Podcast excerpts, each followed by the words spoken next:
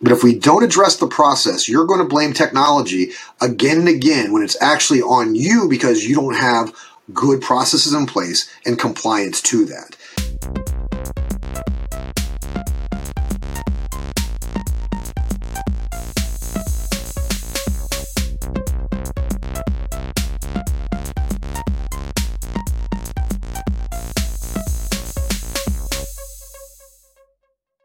Thanks for joining us for another edition of Lead.exe, where you're hacking the leadership code. I'm Brian Comerford.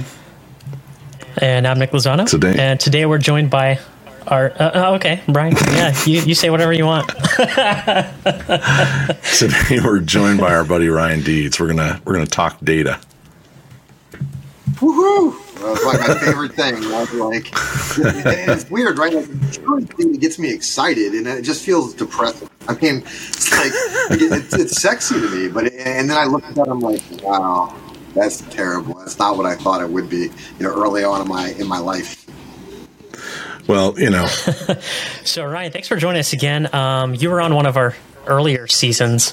Um, but if, if anyone's not familiar with you, if you could just do a real quick rundown of who you are, a little bit of your background, maybe just a couple minutes. Sure, absolutely. Um, I'm Ryan. I started with um, insurance agencies in the early 2000s, 2002.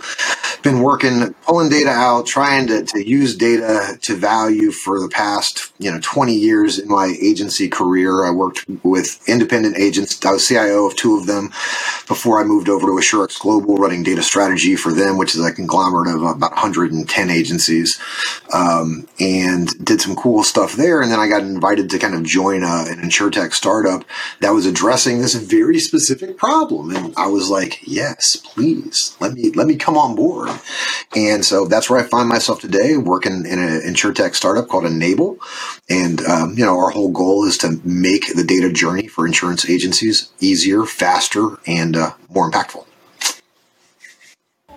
that's beautiful. I used to also have a podcast. I had a kid. We lived in Florida. we can keep going, you know. But oh yeah, that's, no, that's. The, that's the main. You used to have long hair. I, am throwing it out, bro. It's coming back. It's, it's coming back. It's making a comeback. It is, it nice. Is. That's right. A comeback. You know, I've been here for years. Well, I, yeah, Brian, imagine. Brian, we're both growing. You know, I'm giving it my best shot, man. This is this is like ten days right here. Well, I, I, imagine that uh, you're not going to be able to work many more places because you know lately your routine has been every place that you work you get a tattoo. So I mean, pretty soon you're going to look like you know the illustrated man.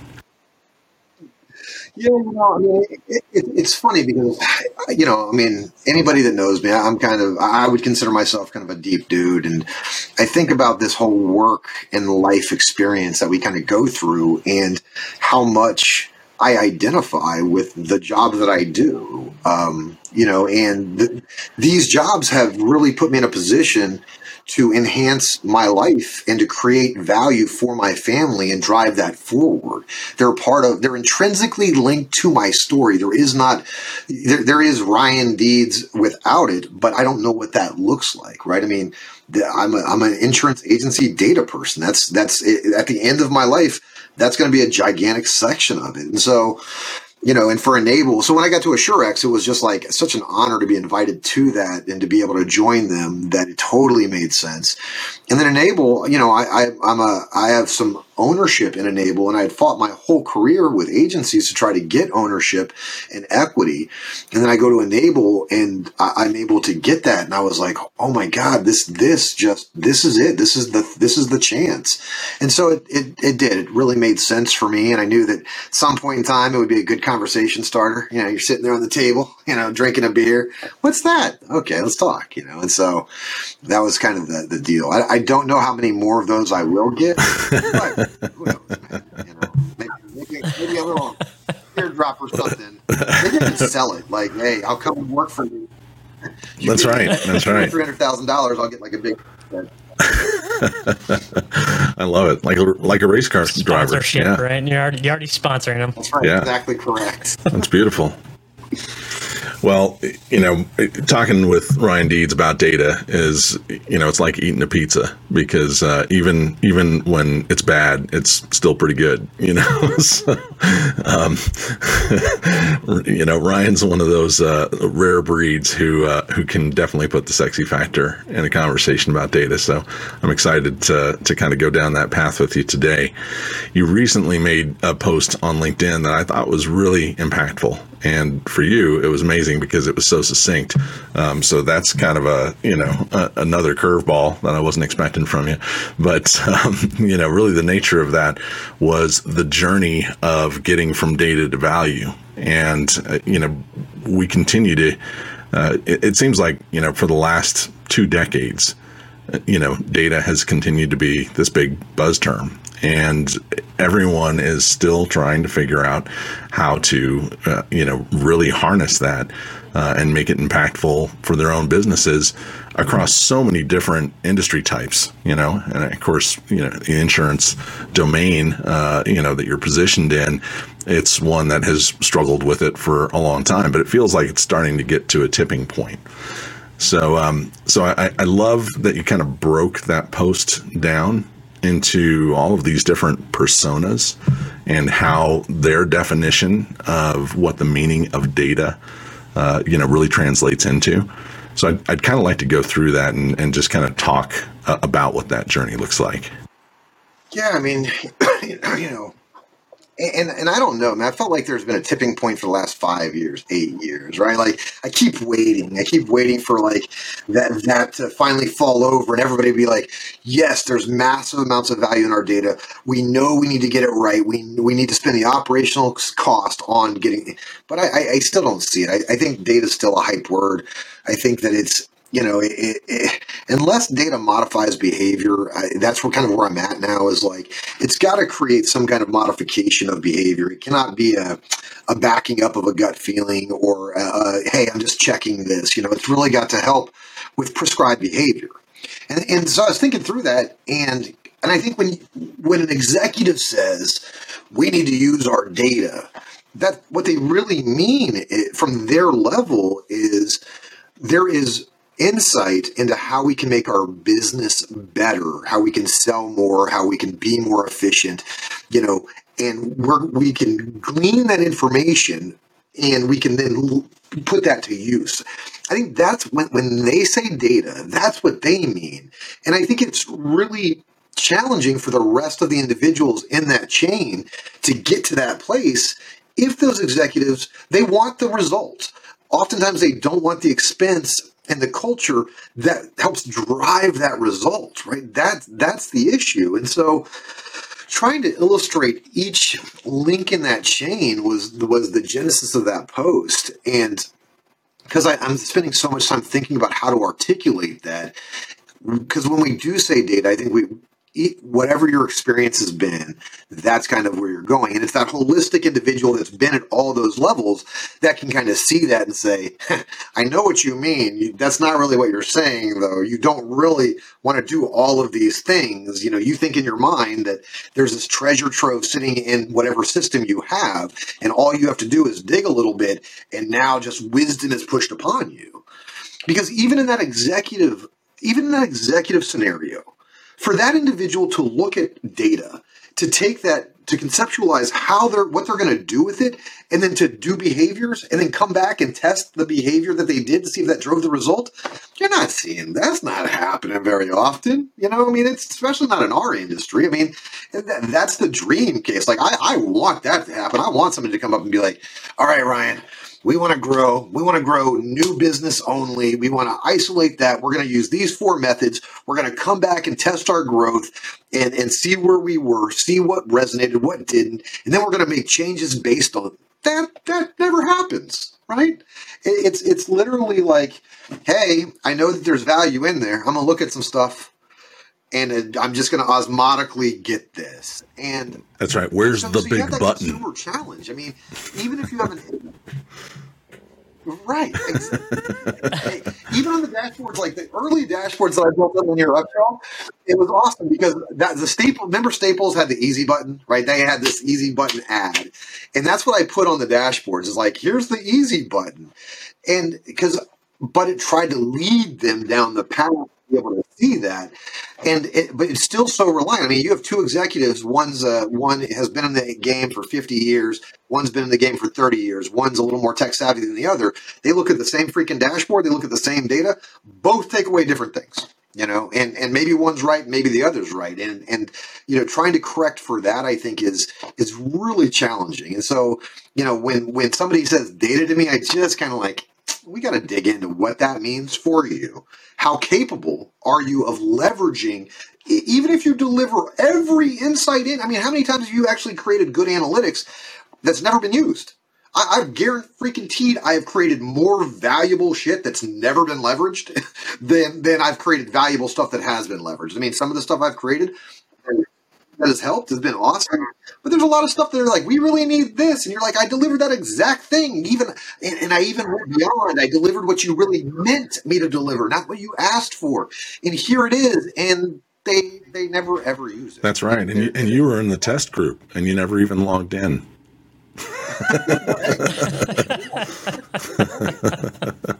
I mean, and, and I mean, did your guys' experience in that similar? I mean, I, oh, absolutely. Yeah. Yeah, I, I remember. I'd say that's like anything technology, right? Like you come to build a solution, this is the whiz bag thing that's going to solve everything, and then nobody uses it, right? So, well, and I think you know, there's so many different things here that you have to really break down. You know, like I really like talking to agencies first and foremost before we even do anything. Like, I don't want to pitch product. I don't want to. I, I want to understand.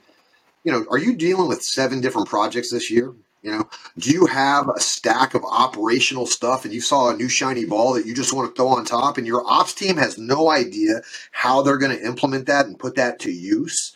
You know, I, where are you in this maturity level? You know, are we just in this like, uh, cyclical kind of a buy because my buddy said it was cool and now I'm not really going to use it and I'm going to blame you because I didn't use it.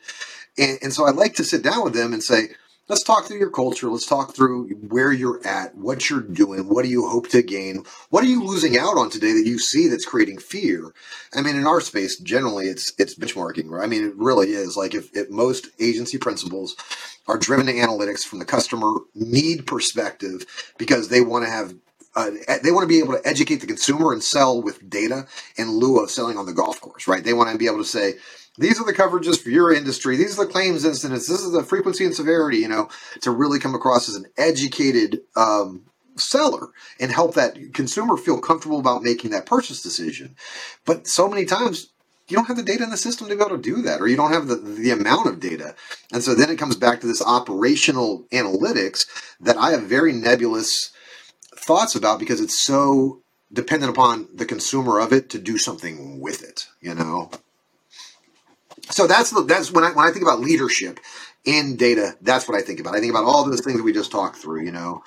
Um, and then I, I, you know, as you go down that chain, trying to understand where each person plays, and and I, I think I laid out like a perfect scenario where you might have one employee that does each one of those tasks, and the reality is you have a leader that, that's devoting what two and a half percent to IT, all of IT, maybe three percent if you're lucky, right?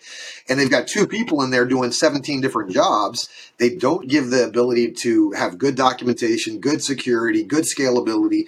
That the person behind the scenes trying to create value, they create something valuable. The executive is actually like, oh, this is badass. We need more of this. You know, we need 10 of these you have no time to shore it up. You've clutched this thing together. You you you have a fear that the shit's going to break because it was built so rapidly. You already know that it, it didn't have the scale, but now they've kind of got addicted to this small piece of wind that they found, and they just want more of it right now. I mean, and so just trying to break that down for everybody because I mean that that is that's the reality that I've lived in in every organization.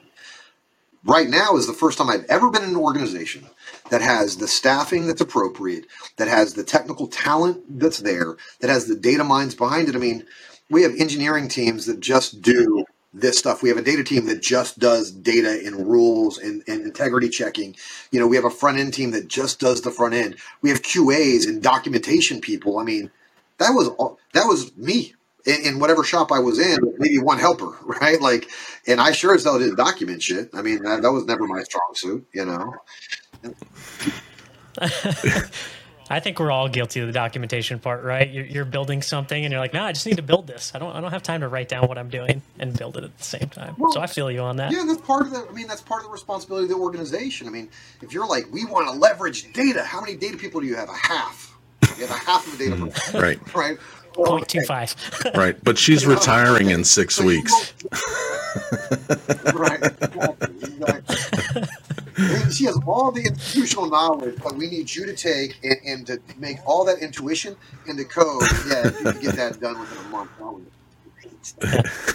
oh, by the way, it's an access database on her actual computer. It's like 15 years old. That's right. And and and the OS is sold. We can't actually back it up. So I mean, I, I think that it is such a challenge um, because inversely, I think sometimes you know if you're if you're a data engineer and you're trying to provide value to the business and you haven't embraced the business and if you haven't gone in and spent time in the domain to understand what the major threats are the major revenue drivers are the the main things are then the way that you prepare collect and you know get that data together may not be conducive to that end goal there's been oftentimes, especially early on, when I would build out infrastructure without an understanding, they would say, Hey, we want this report. Okay, I'm going to go get these five elements. I'm going to bring it over. And, and they're like, No, this isn't what I needed. Well, this is exactly what you asked for, though, right? But it didn't solve the business problem because I didn't understand the business problem. So then it's slowing down as that data engineer figuring out how are you going to use this data? Like what's your best case scenario?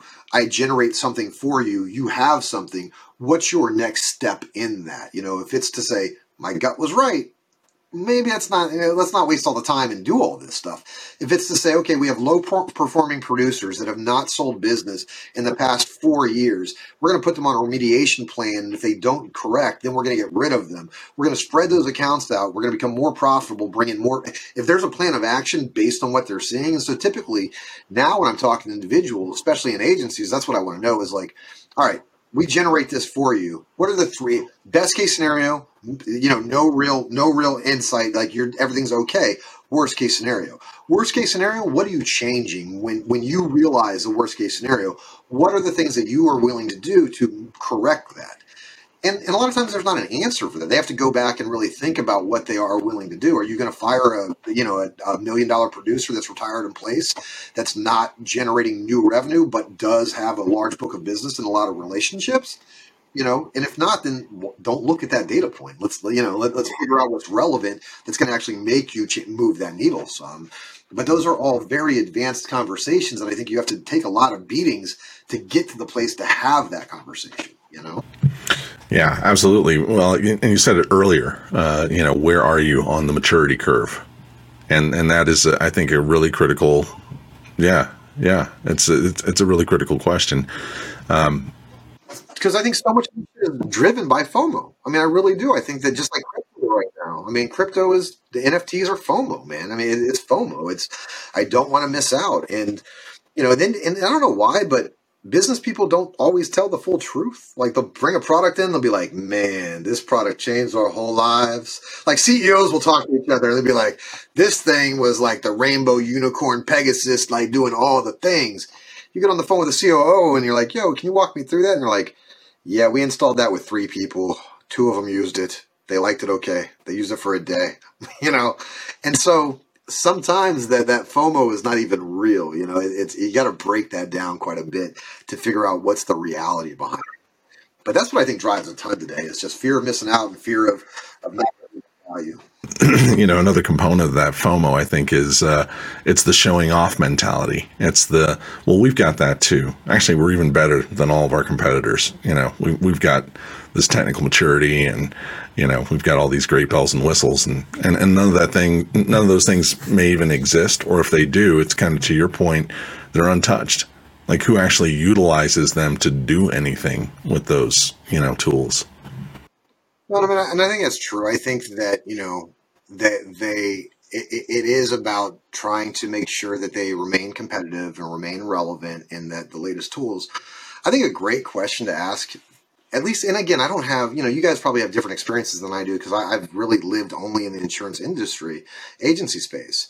Um, you know, is do you have a target client, which has nothing to do with technology, nothing at all.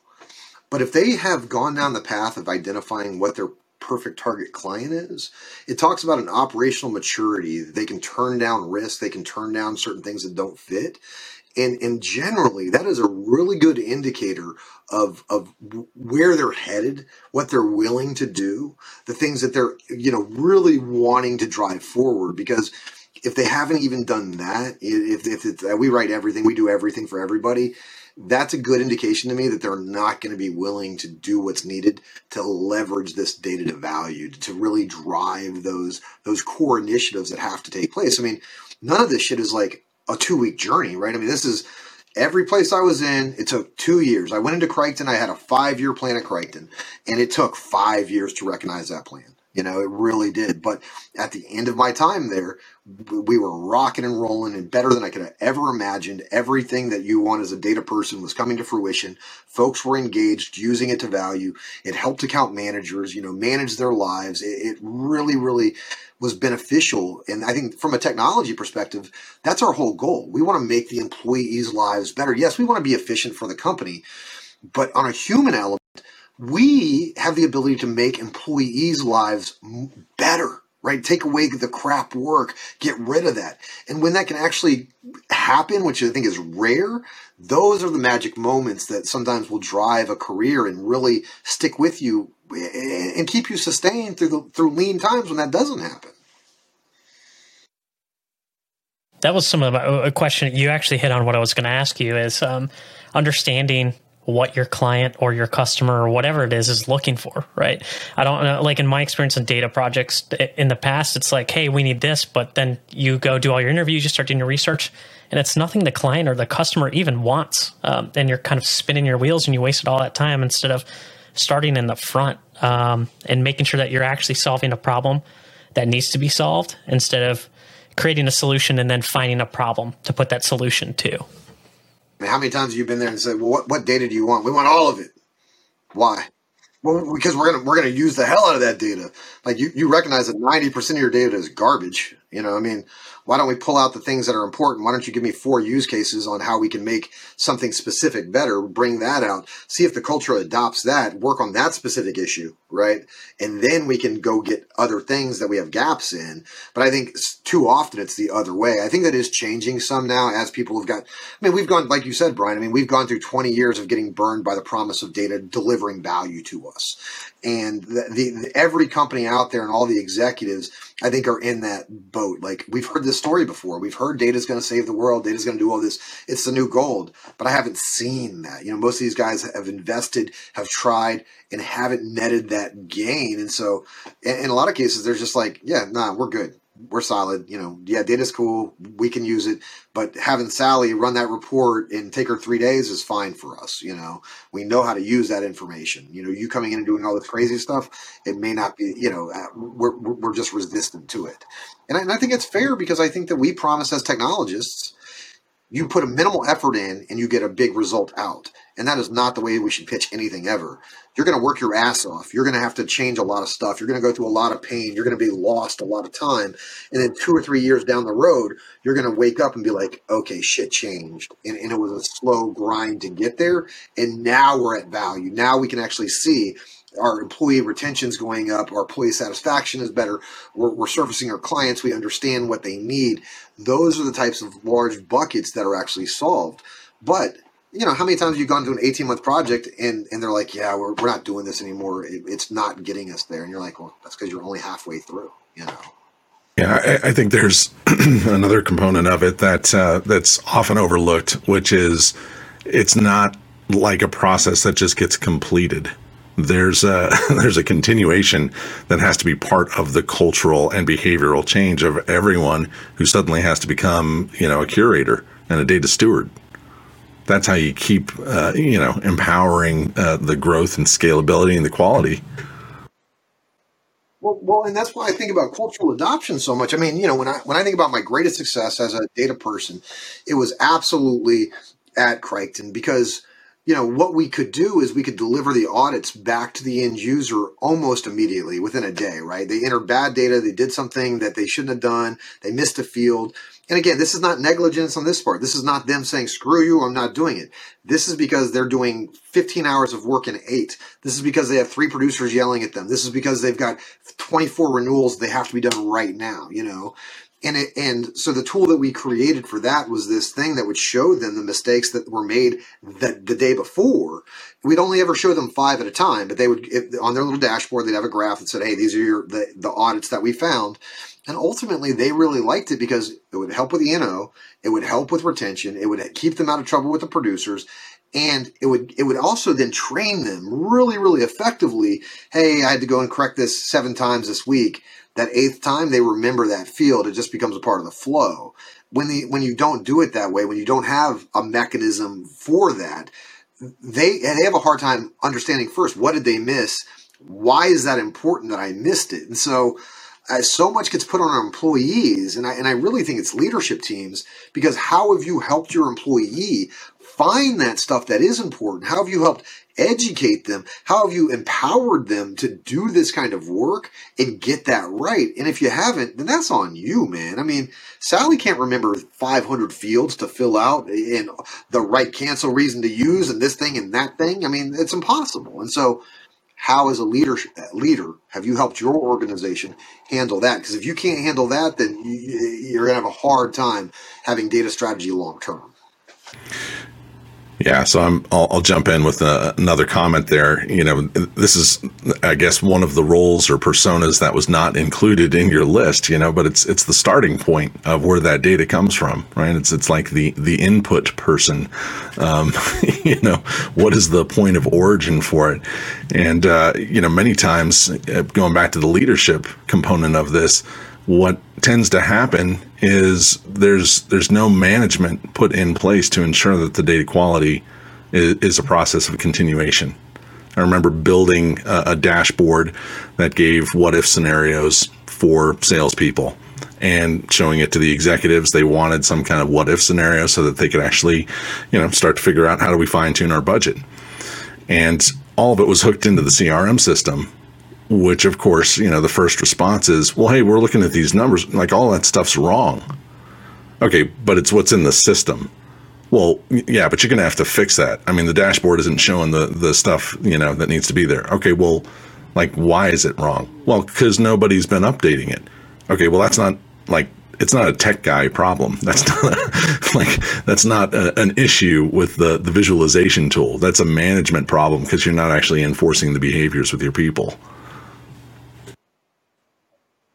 No, I mean I agree, man. It's just like just like we said. I mean, it's leadership. It's it's you got to go through pain to get the result. If you don't go through the work, you, you you I mean, and that's that's always been my fear. Like I hate validating data on visualizations because you know if you validate on visualizations, so say that you have your dashboard and you're going to use it, and you say, hey, I'm putting it out there, and they're supposed to spend a couple months like making sure the data is right they they learn to distrust that mechanism on the onset, you know, which so I always like I do shit in Excel first. Let's pull it out, let's analyze this in Excel, let's make sure our buckets are right. And if not, we're not going to go through the visualization build phase because just like you said, I mean, and I run into this at Enable, right? So we have we have like producer goals. So you can go in and you can set producer goals. Well, producer goals and is written numbers, right? So you, are never going to judge a producer, at least for an annual goal, based on billings. You're always going to be on enforced, you know, new enforced policies at time of bind. What was that amount? But the number of agencies that actually have a good handle and the ability to, to make that work is very, very limited. So, you know, from our perspective, you have to qualify for that specific screen if your written numbers are within a margin of error with your billings over time. And if they're not, you don't qualify for the screen because it will just confuse everybody. It'll invalidate the platform. And then they don't know, oh, okay, this number over here is right, but these numbers over here are wrong. And so I'm very, very cautious about you know, what we show and how we show it and who gets access to what because I don't want to commingle. I mean, we can tell really, really good information from Billings, and if they had good written, we could do some really cool stuff with it. But you can't base your value proposition on an analytics tool on written numbers when the vast majority don't have good written numbers. And so that was kind of our solve for that. But it, it that's that's the struggle. Is like how do you get everybody behind it? But it's a leadership from top down, right? I mean, it's got Cooper Jones. He was the best. He was one of the best leaders I ever worked with, for sure. And he made it a priority. He went in and he talked to the people. He un- told them what their advantage was, what would they get out of it, what was he looking for out of that data, what would be the detriment if they didn't comply. I mean, he, and, and so we had this whole thing, and it took six months for us to put together, working with HR, getting the incentive plans, getting the de-incentive plans, figuring all that out so we could have that conversation with the staff about it and have them buy in because that's the other thing brian. I think if your analytics do not are not if the person being judged on the analytic is not responsible for driving the analytic it, it's it's invalidated almost immediately. And we see that in retention all the time. I want to judge an account manager on retention. Really? Because how much uh, you don't keep bad servicing account managers. You fire them. And that's the only reason typically an account manager would lose an account is if their service sucked, right? If their prices were, if they didn't renew in time, I mean, if there are certain things slipping through the cracks, you could see that. But you're going to get rid of those or do corrective action. It's not because we didn't have a we didn't have this market that's not their fault. That client got acquired that's not their fault. I mean and so like that's been something i've been asked all the time is we want to incentivize and give our account managers money if they retain and if they don't we want to do clawbacks and this different stuff.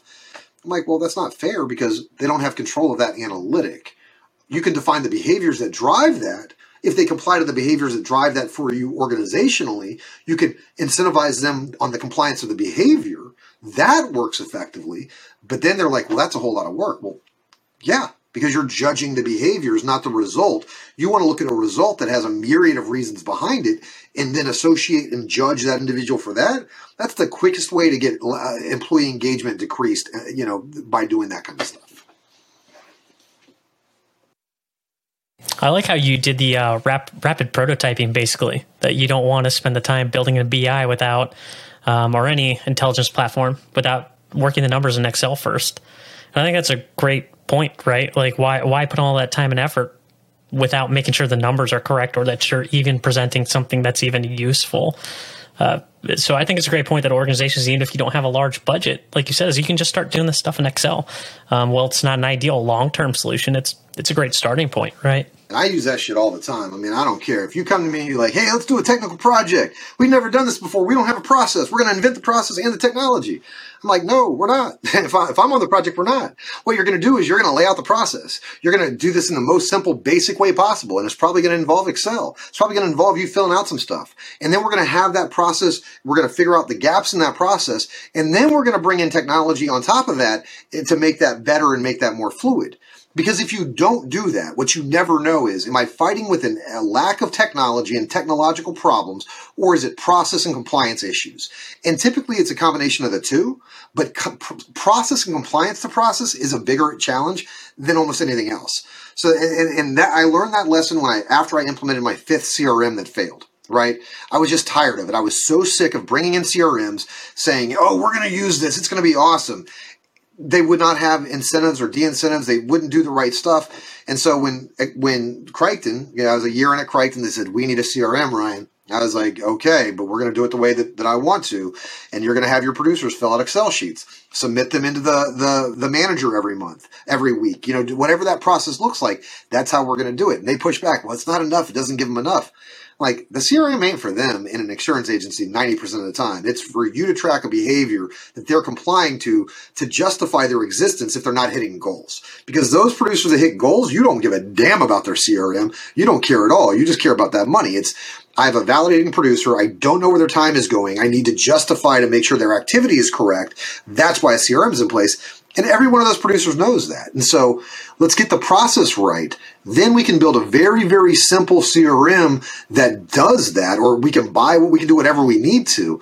But if we don't address the process, you're going to blame technology again and again when it's actually on you because you don't have good processes in place and compliance to that. Because I, I that's the problem that I see more than anything else with software is we're going to bring the solution in. Everybody's going to use it this way, and we're going to get massive amounts of value. And you bring it in, nobody uses it that way. They get no value out of it, and they say that software sucked. You're like, bro, what's up? Sometimes the software does suck, by the way. It does. I mean, but I would say that more often than not, I don't care about the wrench. I don't care. I don't care. I don't care.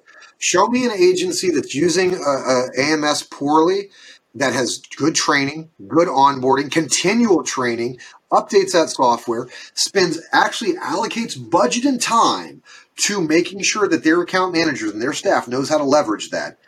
It, it, you will never find it. It does not happen because they, they what happens is, hey, we're going to bring an AMS in. We have it in place. We hire Ben, the new account manager. We sit Ben down with Sally, who's been using the system for ten years. Osmotically, Ben learns from Sally bad process. Sally's like, this system sucks because she's using something that was, you know, done away with four years ago, but the agency never educated them on that. So, uh, or they showed them one time and didn't continue to push that in there. And then everybody's like, every AMS out there sucks. I'm like, not really. I mean, most AMSs do pretty much the same things. There's a lot of similarities. The way that you invest in your talent, your people, your training, that sucks. You know, train talent, eh, really do it the right way. At that point in time, if you come to me and say, we need to make an AMS change, I'll say, okay, you really maximize this when you're using this to full value. And the three advantages that this system gives you over that system, you're going to actually leverage. But I've never had that conversation. That, that's never happened. It's always been, hey, we're going to change the AMSs because we think this one's terrible. I'm like, well, in three years, you're going to think that one's terrible too. So, because you're going to do the same damn thing, you know? I feel like some of that's with any technology, right? If, if you don't spend the time investing and onboarding, um, certain tools look like the whiz bang thing. You know, like we could be talking about CRM like Salesforce, right? Everyone's like, you buy Salesforce, you get what you need out of it. Well, if your processes are crap and your onboarding sucks, it's going to be terrible. Um, so that's that's all great points that you made up. That you know, organizations should really invest that time in training the employees. Why it's important. You know, why Sally puts us in here. Why it's important to, for this to be correct. How their contributions from their level, uh, you know, contribute to the overall success of the organization. I think the product person for Outlook must be the maddest motherfucker ever. He just must be so mad. Because when you think about all the power that Outlook provides, all the things that it does, you know, it, it is a it is a very robust tool that can really just do an amazing amount of task management, collaboration. But the users use about 20% of that, you know, and they, they have this super big product that you just use this little bit about. And it's because of that. It's because of a culture of, and that's the most common use software in any one of our organizations. And generally it's, I know how to sort, I know how to search, I know how to move stuff to folders. If I go beyond that, I, am Googling it, I'm doing YouTube. And it's funny because you have a rock star account manager that knows how to do like three extra things because they watched a YouTube video for like eight minutes. And now they're like, oh, you got to talk to this genius. And in my opinion, they are a genius because they're they're doing what needs to be done. They're shoring up their organization's lack of operational ability to train and, and bring value to that tool. And, and it drives me nuts because that is what I think holds us back from eh, really maximizing this stuff. I mean, we get such a marginal return on the investment of technology, but it's because we put in a marginal amount of work to try to elicit that out of there. So let me ask you a question about organizations that want to start the journey from data to value. And they know that they've got to allocate some budget. They know they're going to have to hire some resources, but they don't know where to start. What are a couple of the foundational pieces that they're going to need to put into place uh, to even begin the journey? I mean, again, I, I think it's first self awareness, right? I mean, I think that's that's the first thing. It's it's having the self awareness to really do a deep audit on your your organization and understanding what what what's the core things to your organization. You know, um, do you want to use data to value? Do you want to maximize the use of this new software? Do you want to help customers? Whatever that looks like, you've got to be able to define that culturally, you know, because that I think is going to set the framework. You know, I, I really want to get our people efficient on there for like three years. I don't know if you guys remember, I'm sure. There was this big push on maximization of current infrastructure, right? We want to use all the things that we have and we want to use them as good as possible. You know, we really don't want redundancies. We want to remove redundancies. We want to leverage it to, to, to maximum value. And, and I mean, and I think that was a good like initial push, but you have to step back and say, okay, you know, first we're going to stop bringing on new stuff we're going to look at some of the processes that we have in place. But again, you have to bounce it off of what your goals are, right? So you have to kind of define what your goals are first to say, this is what we want to be. This is what we want to do. So I think step one is being self-aware and, and kind of laying out like, okay, this is where we want to be. Why we're having this conversation is obviously because we have seen something in the market that's doing something that we're not. We feel like we're missing out on something. We're not as efficient as we should be. We're not selling as so. Whatever those things are that brought you to this place to have that conversation, lay that out clearly. At that point in time, you can say, okay, so if we're not being as efficient as we want, then does that mean that we are not leveraging our current technology the best that we can? Does that mean that we don't have enough technology? Does that mean that we have too much technology and people are going all over the place? You got to start drilling that down a little bit because once you identify that second layer, so I want to become more efficient. We have a lot of technology in place. We don't think people leverage it effectively.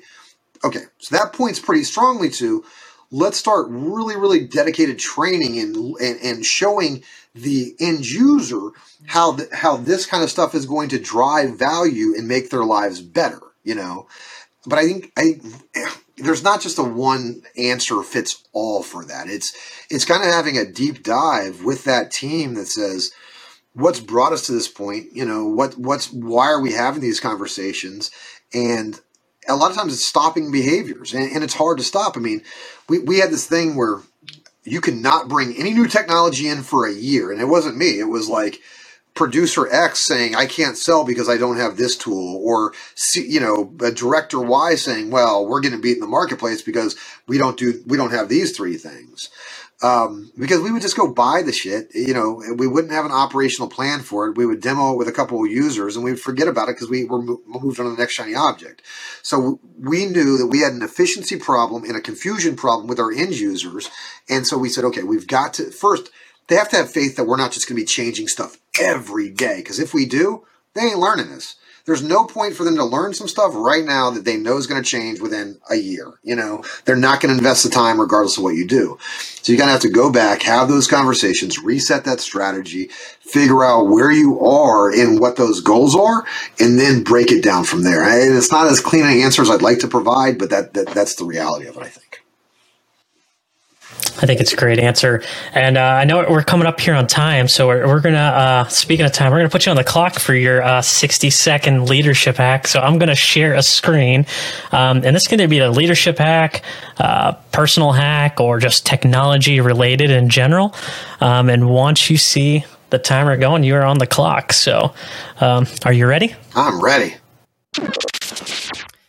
If you want access to Ryan Deed's 60 second leadership hack, then you're going to want to head on over to our website and join our leadership hacking crew. You can do that by heading on over to pages.leadexe.com forward slash join. And for those of you watching on YouTube, I'll put the link down here in the video. And those of you listening in podcast format, I'll add it in the show notes. But if you head over there and join our leadership hacking crew, not only will you get access to Ryan Deed's 60 second leadership hack, but you will get access to all of our previous guests' 60 second leadership hack. So head on over there, join up. Some great stuff coming your way, and we look forward to you joining our crew. Perfect. And with that, Ryan, that's a great place to wrap up. If people are looking for you, uh, what's the best way to get a hold of you? LinkedIn, uh, email, Tinder. company website? Tinder? Tinder. Okay. that's the first recommendation we've gotten. no, absolutely. LinkedIn. LinkedIn is there. You know, uh, uh, Ryan Deeds, LinkedIn, ryan at enable.com. You know, that's where you can find me. Maybe Grindr. and uh, real quick, uh, Enable, you touched on it a little bit. Do you just want to do a quick couple seconds, let people know what Enable is in case that's a product they're looking for? I'd say for insurance agencies, we make data easier. We accelerate your data journey. We will help uh, figure out where you are with data today, and we will make it faster. And if you've got data issues, data concerns, I don't care about selling you Enable that much. I care about helping you out as an agency. I'd love to talk to you. And Ryan at enable.com. Perfect. Uh, appreciate your time, Ryan. As always, great conversation. Uh, Brian, do you have anything else you want to add on? I'll just that? do some shadow puppets since you guys can't hear most of what I'm saying anyway. I didn't catch most of that. So, Ryan, thank you. It's been a pleasure as always. Thanks for your time, man. Thanks, Ryan. Thank you, guys.